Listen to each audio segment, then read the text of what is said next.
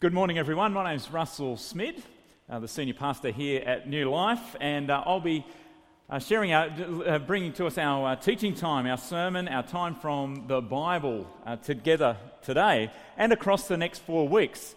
We're starting this new sermon series where we're going to be looking at what the Bible has to say to us about money. For all of us, money comes in and money goes out. There is not a day that goes by where we don't think about or come into contact with money. Perhaps even if we don't have a coin or a note in our hand, every day we are in contact with, out of contact with, we are thinking about money.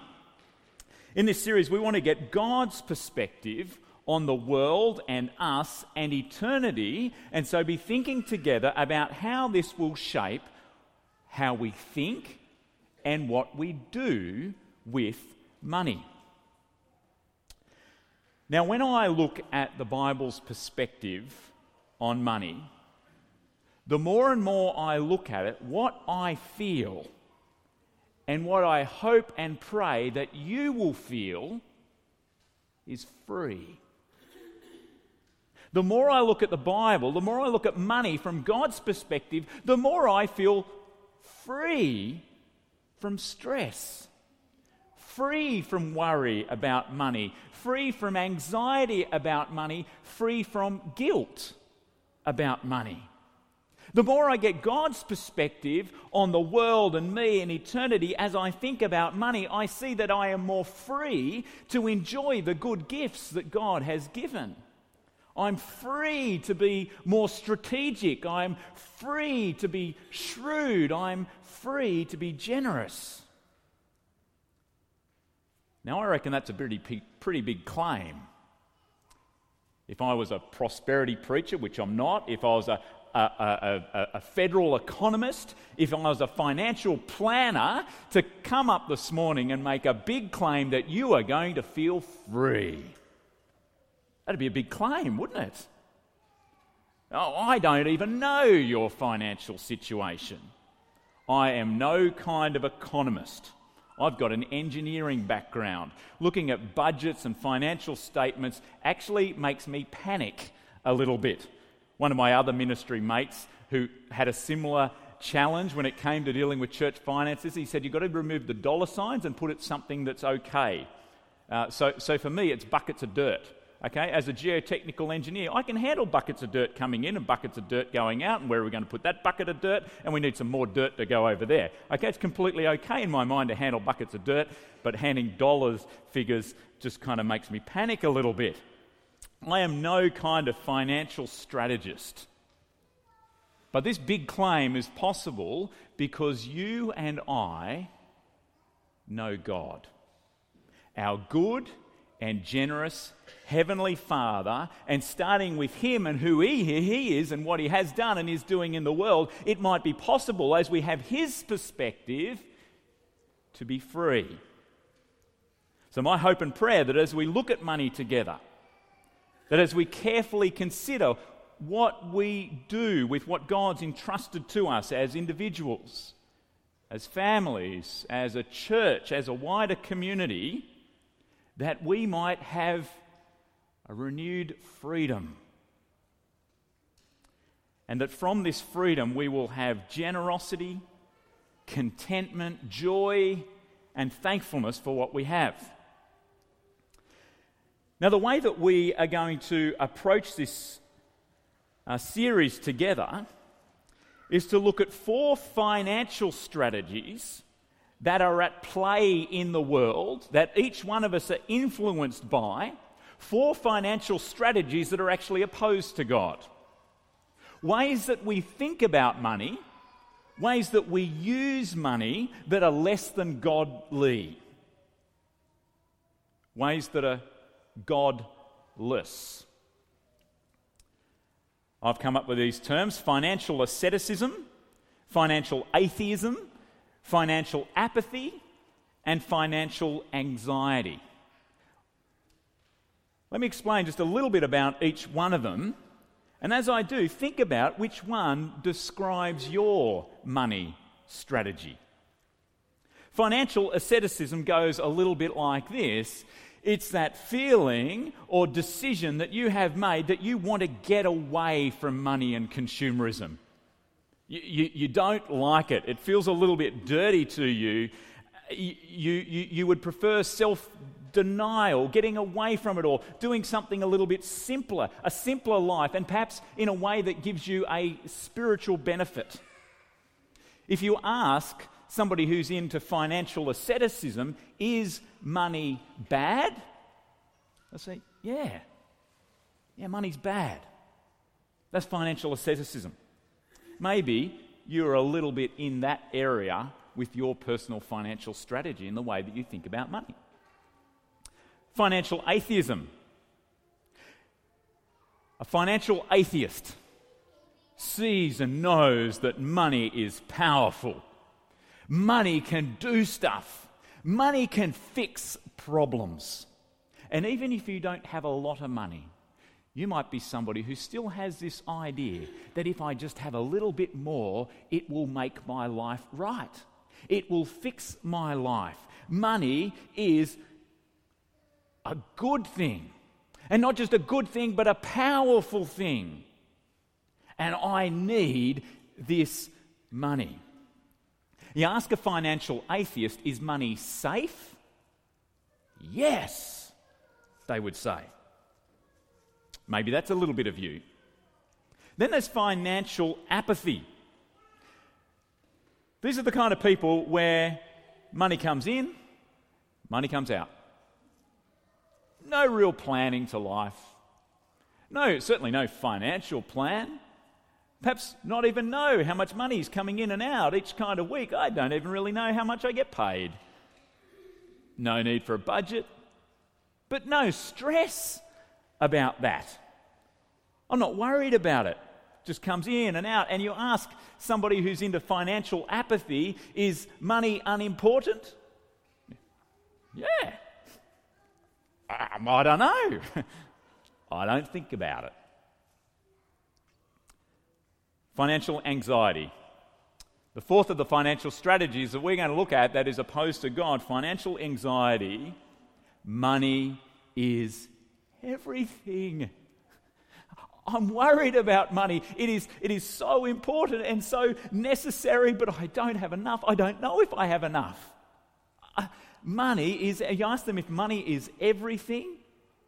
See, uh, maybe, I hope it isn't, but I feel like it is. What's your financial strategy? Perhaps you can place yourself on the grid there or in the Vital Info handout there, I've got these uh, four financial strategies there. You might like to draw your own little picture of where you sit. In one of the corners or in the middle, and, and here in the middle is not the place to balance these things out. We want to actually flip them all over. Do you feel a little bit of all these things? Do you feel one of them more strongly than the other? What's your financial strategy? Now, across this four weeks, we're going to deal with one of these each week. And as much as ever, it's important that you tune in uh, to all four of these sermons so that you get the whole picture. You see, because if I'm going to talk about financial asceticism today, and you're sitting over here with financial anxiety, you go, Well, I don't have this financial strategy as opposed to God. Hey, I've got this sorted. Hey, this money thing, I'm good to go. And if you don't hear the other four weeks, you might not catch up on that thing in your life, your approach to money that is opposed to God. So, as much as ever, uh, number one, encourage you to come along every week, uh, but catch up uh, on our sermon series. Uh, they get up online where you can look at them uh, in our podcast or on SoundCloud. But anytime, uh, get in touch with me and I can give you a, um, a copy of what I preach from and what the uh, youth group uh, have in front of them so that you can follow along. Chat to one another about it. Uh, plan with a friend or a family member or the person you're sitting next to today. Hey, I'm not going to be here next week. Can I catch up with you for a coffee on Sunday afternoon and talk about what you heard? Uh, make sure we tune into all of them together. Now, today we are going to look at financial asceticism. This question is money bad?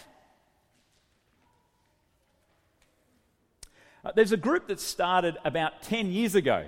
A group of friends who were um, school teachers, uh, engineers, accountants, just a small group, who made, they call themselves the Compact. The Compact. They made this decision for one year, and they were going to hold each other accountable to it, that they were not going to buy anything that was new, apart from food, uh, medicine, and the essentials. And one of the essentials, that, one of the few essentials they list is underwear. Okay, so for one year, they're going to hold each other accountable to not buy anything new. Anything else that they're going to get, and everything, if they can, they're going to, they're going to swap it. They're going to get it secondhand. Uh, they're going to uh, pick it up on Freecycle or something like that. They're going to grow it themselves. They're going to make it themselves. They're going to go secondhand. This is what one of the group members says. We're trying to get off the first market consumerism grid because consumer culture is destroying the world. Their engagement in the world is leaving them feel a little bit trapped, like it's destroying the world, like it's making the world and their lives worse off. Another one of the members says this it gives me a healthier perspective on life.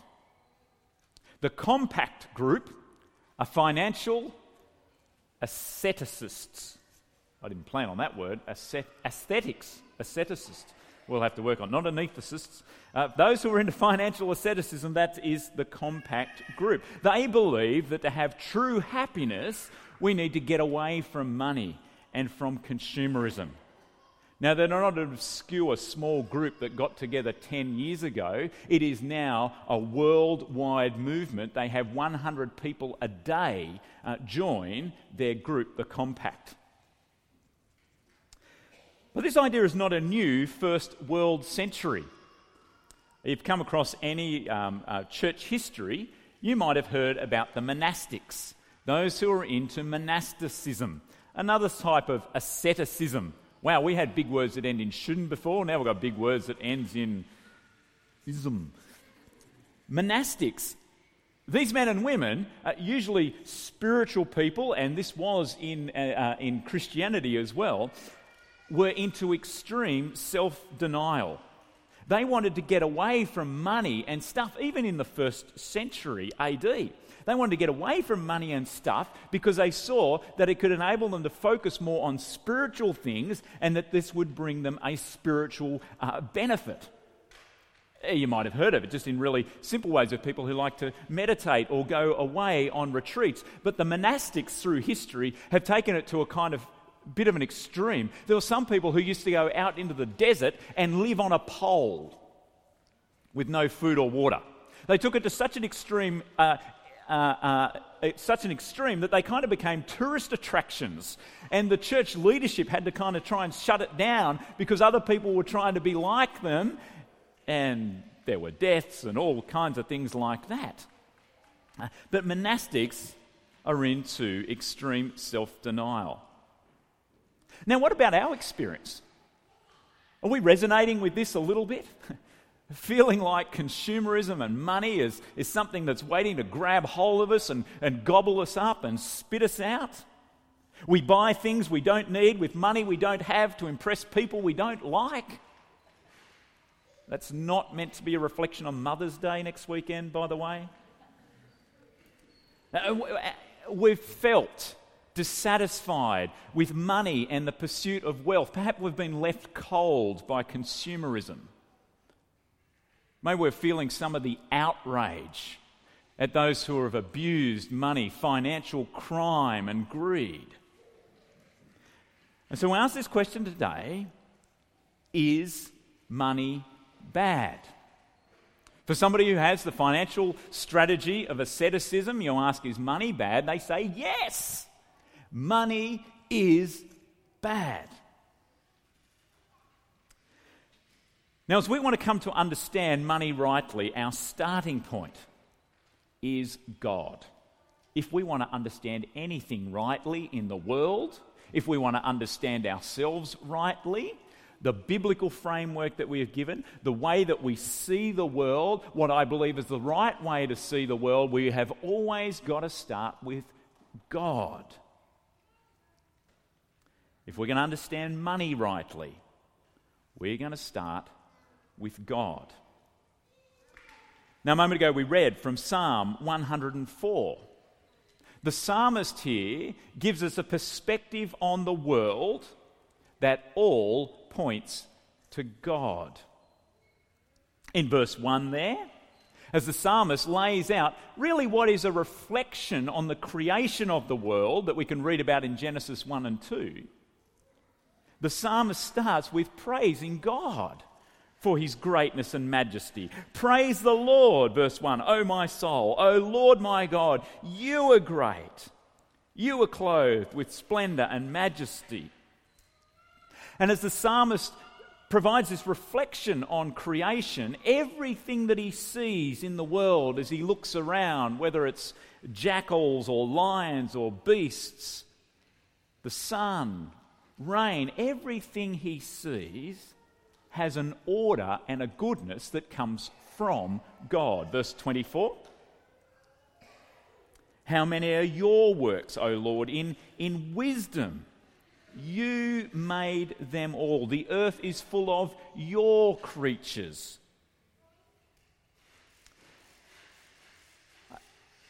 In Genesis chapter 1, where we get the account of the creations in the heavens and the earth, there's a recurring refrain there.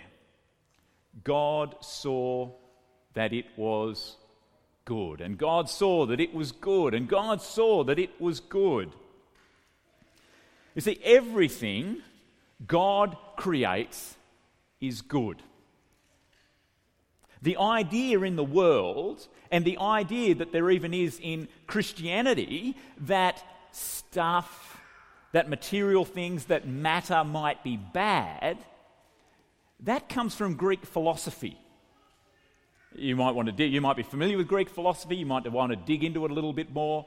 The idea that matter, that stuff we can touch and hang on to, the idea that that is bad and we need to get away from it, that is an idea of Greek philosophy that is infiltrated into the way that Christians think throughout the centuries. It has not come from the Bible. You see, the Bible's perspective is that stuff, physical things, matter well, the Bible's positive about that. We see again and again and again that what God made is good. People that He made is good. Animals and birds is good. Dirt and trees and rocks is good. The ability to do things in the world and work and grow and make and build and serve and love is good the ability to eat and drink and enjoy. God made that. It is good. Uh, Pastor Paul Tripp cautions us in how we think about money and stuff. He says, Don't deal with money by labeling it as evil and bad and then steer away from it, keep it at arm's length, or minimize contact with it. He goes on to say that God is glorified when we acknowledge the goodness of what He has made. God is honored when we recognize that what God has made is good, when we enjoy it, when we uh, uh, uh, recognize it as good, we acknowledge God's goodness and we glorify Him. Now, in recognizing the goodness of things, we need to remember where it all comes from. God, everything we have, comes from God. Uh, Christians are convinced that everything we have in the world comes from God. This, there's just recurring evidence of this in the Bible. I don't think you can read the Bible from cover to cover and come away from it with any other idea than that everything that we have comes from God.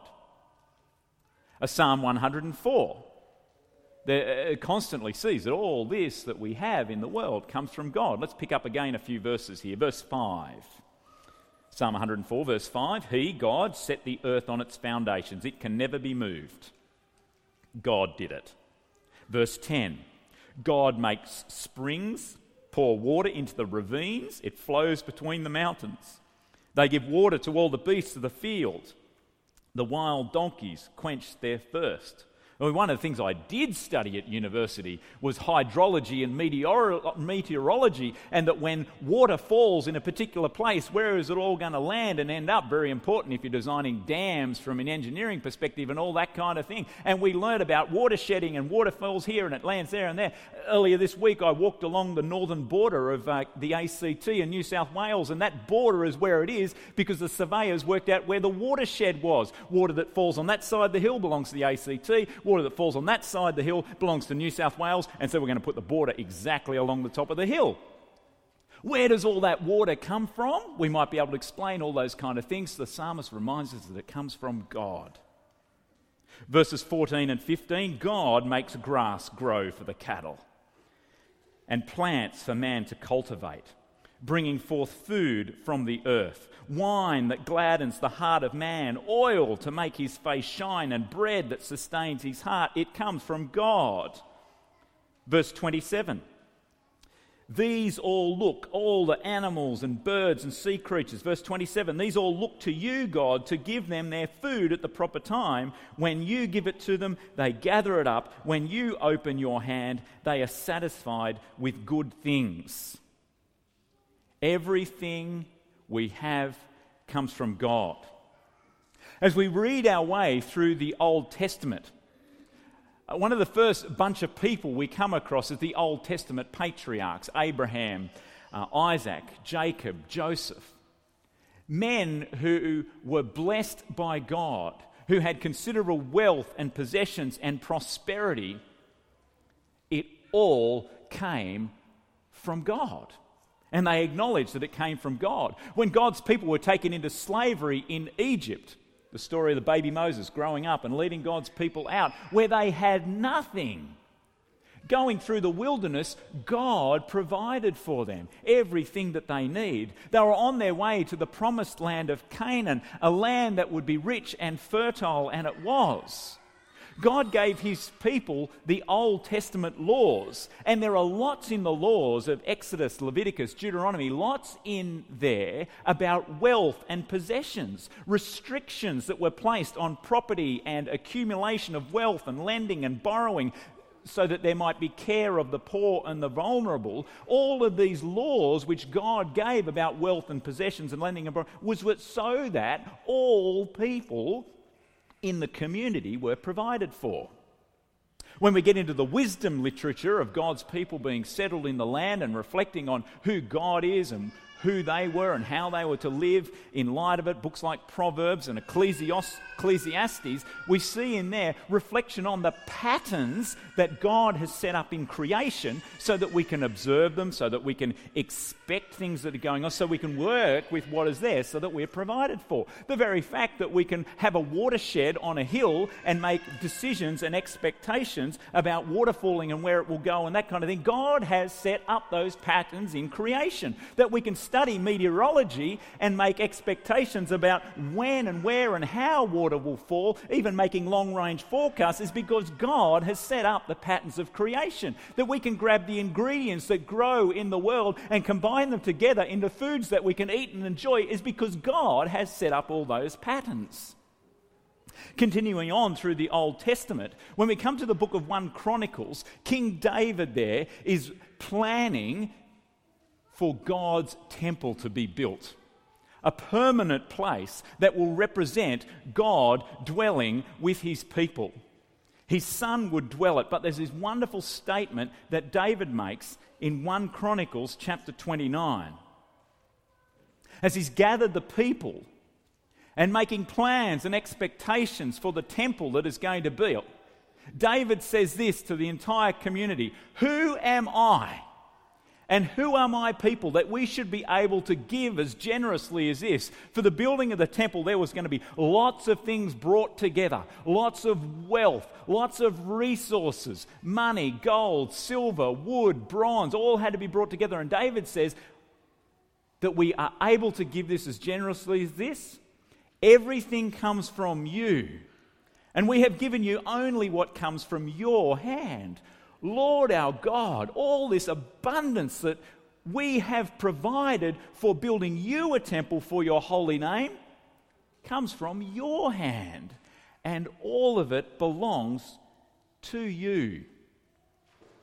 This is the perspective that God's Old Testament people, the leaders, the patriarchs, the kings, had on everything. It came from God. Now, as Jesus comes into the world and comes amongst his disciples and as he teaches his people, as he teaches on prayer, in the Lord's Prayer, what he teaches is that the, the, uh, uh in prayer we have a, a posture of expectation and faith that everything comes from God. Our Father in heaven, give us this day our daily bread. That is a posture of expectation and faith. The pattern of Christian discipleship is one where we trust in God to provide for us. You see, everything that we have comes from God. We might have great skill, praise God for it. We might put in hard work, and we should.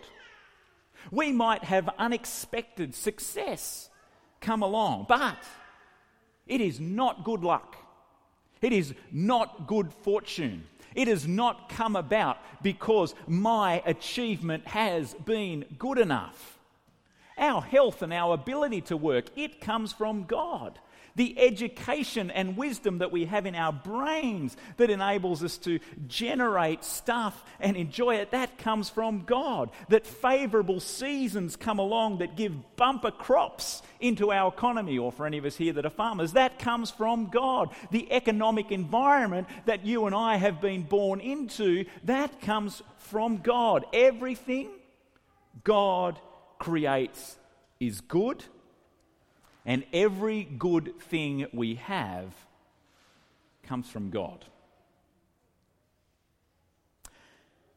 Now, I would love to say so much more across the Bible of showing God's giving to us and of God's goodness, but I hope I've shown you just enough this morning for your sense of God to not be tight and stingy but to see that God is abundantly generous. God gives, gives, gives. God gives what is good, good, good.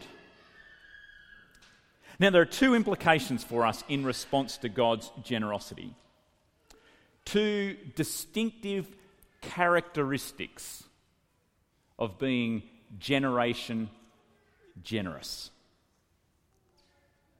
The first one, enjoy.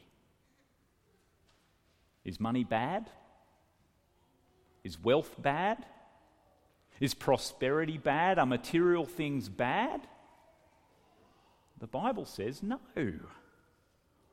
All that God has made is good. All that comes from God's good hand is to be enjoyed. See this verse in 1 Timothy 6? You might remember verses 17 and 18 for the, the challenge that they kind of say to us. Command those who are rich in this present world, that is everyone in this world, okay? From the Bible's perspective, we are all rich. And Paul, writing to Timothy, says, Command those who are rich in this world not to be arrogant, nor to put their hope in wealth, which is so uncertain, but to put their hope in God now, we remember those bits usually. They stand out to us, and they're supposed to because we need that to rattle us a little bit. But today, don't miss this last bit God, who richly provides us with everything for our enjoyment. We hear the rattling bit there, and we feel like the bird trapped in the cage. But we've got to hear this bit given richly provides us with everything for our enjoyment. Now, there is so much more to say about money and stuff. Keep coming back the next three weeks. But we need to hear this from God's perspective enjoy. God would not have us escape from money. It is not more spiritual to be poor. It's not more spiritual to live in poverty. Enjoyment of what God has made to be good and what He has given, enjoyment of that glorifies God. Martin Luther, from the time of the Reformation, the monk who came to understand grace and he could earn nothing with God, who was upset and disturbed by the financial abuses in the church, he came to understand this about money. If silver and gold are things evil in themselves, then those who keep away from them deserve to be praised. But if they are good creatures of God, which we can use both for the needs of our neighbour and for the glory of God, is not a person silly? Yes, even unthankful to God if he refrains from them as though they were evil. If God has given you wealth, give thanks to God and see that you make right use of it. And I can kind of imagine, from what I know of Martin Luther, his great big German beer stein, he would have slammed it down on the table at that stage and went, Drink up! Enjoy. Not because he was a drunk. He came to see through reading the Bible that he had a right perspective on money and wealth and everything that God had made is good and comes from him. Enjoy it. But it's an enjoyment, he says, that always remembers who it has come from so that you might be thankful. We're to have an enduring habit of thankfulness for everything. Enjoy and be thankful.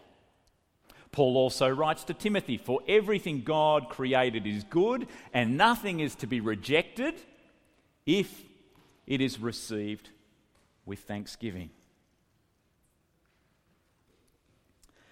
Now, here's where this is a bit of a challenge for us thankfulness. We live in a climate of considerable convenience. Even if we don't have much money, even if we don't have much money coming in and out each week, even if we would say that we struggle financially, perhaps just a little bit from time to time, day to day, week to week, month to month, for almost all of us here, we know that the next pay will come in. The budget will kind of balance. There'll be enough dirt that we can put from there over to there. We, someone will share something with us. We might have an unexpected gift come along, a government benefit or a, or a tax refund or a, or a discount. In our climate of convenience, for almost all of us, we know that we will get by and it'll just come in. And I think, reflecting on myself most of all, because of this convenience, we are most in danger of ingratitude, thanklessness, and entitlement. It'll just come to me. What an ugly thing it is, not speaking from experience here, what an ugly thing it would be to have a child who says to you, Parent, you owe me. Pay up. Now, Jesus tells a story about a, about a lost son who's like that, isn't he? The son who goes to his dad, Dad, you owe me. Pay up. Give me what I am owed. Not what I've, what, what I've earned. Give me everything that you have earned, everything that you are worth, give it to me because I'm your son. You owe me. Isn't that ugly? How ugly a thing if with thanklessness, with ingratitude, with a sense of entitlement, we grow into people who might think, God, you owe me. If we're going to combat that, we need to build an enduring habit of thankfulness for everything. Train our minds to be constantly thankful to God. Perhaps that's something you can work on this week. We can work on that, on trying to get into our head the habit of saying, Thank you, God. Thank you, God. Thank you, God. Uh, yesterday at our church prayer meeting, the first 20 minutes or so of our prayer time was shared just in one sentence prayers Thank you, Father God, for. You know what, a, what, a, what an encouragement that was, but how much that reshaped me. I'm sure it had the same effect on other people who were there as, as uh, uh, Tim, one of our elders, led us uh, through that. Hey, I need to say thank you, God. Thank you, God, for. Thank you, God, for. Thank you, God, for. I need that habit in my life that I don't become ungracious, that I don't become unthankful, that I have a sense of entitlement before God. Train our minds to do that. A few years ago, I came across a lift out in the newspaper, a magazine in the, money, in, in the middle that was about money. The title page of it said, Money. Make it, enjoy it. Do you like it or not?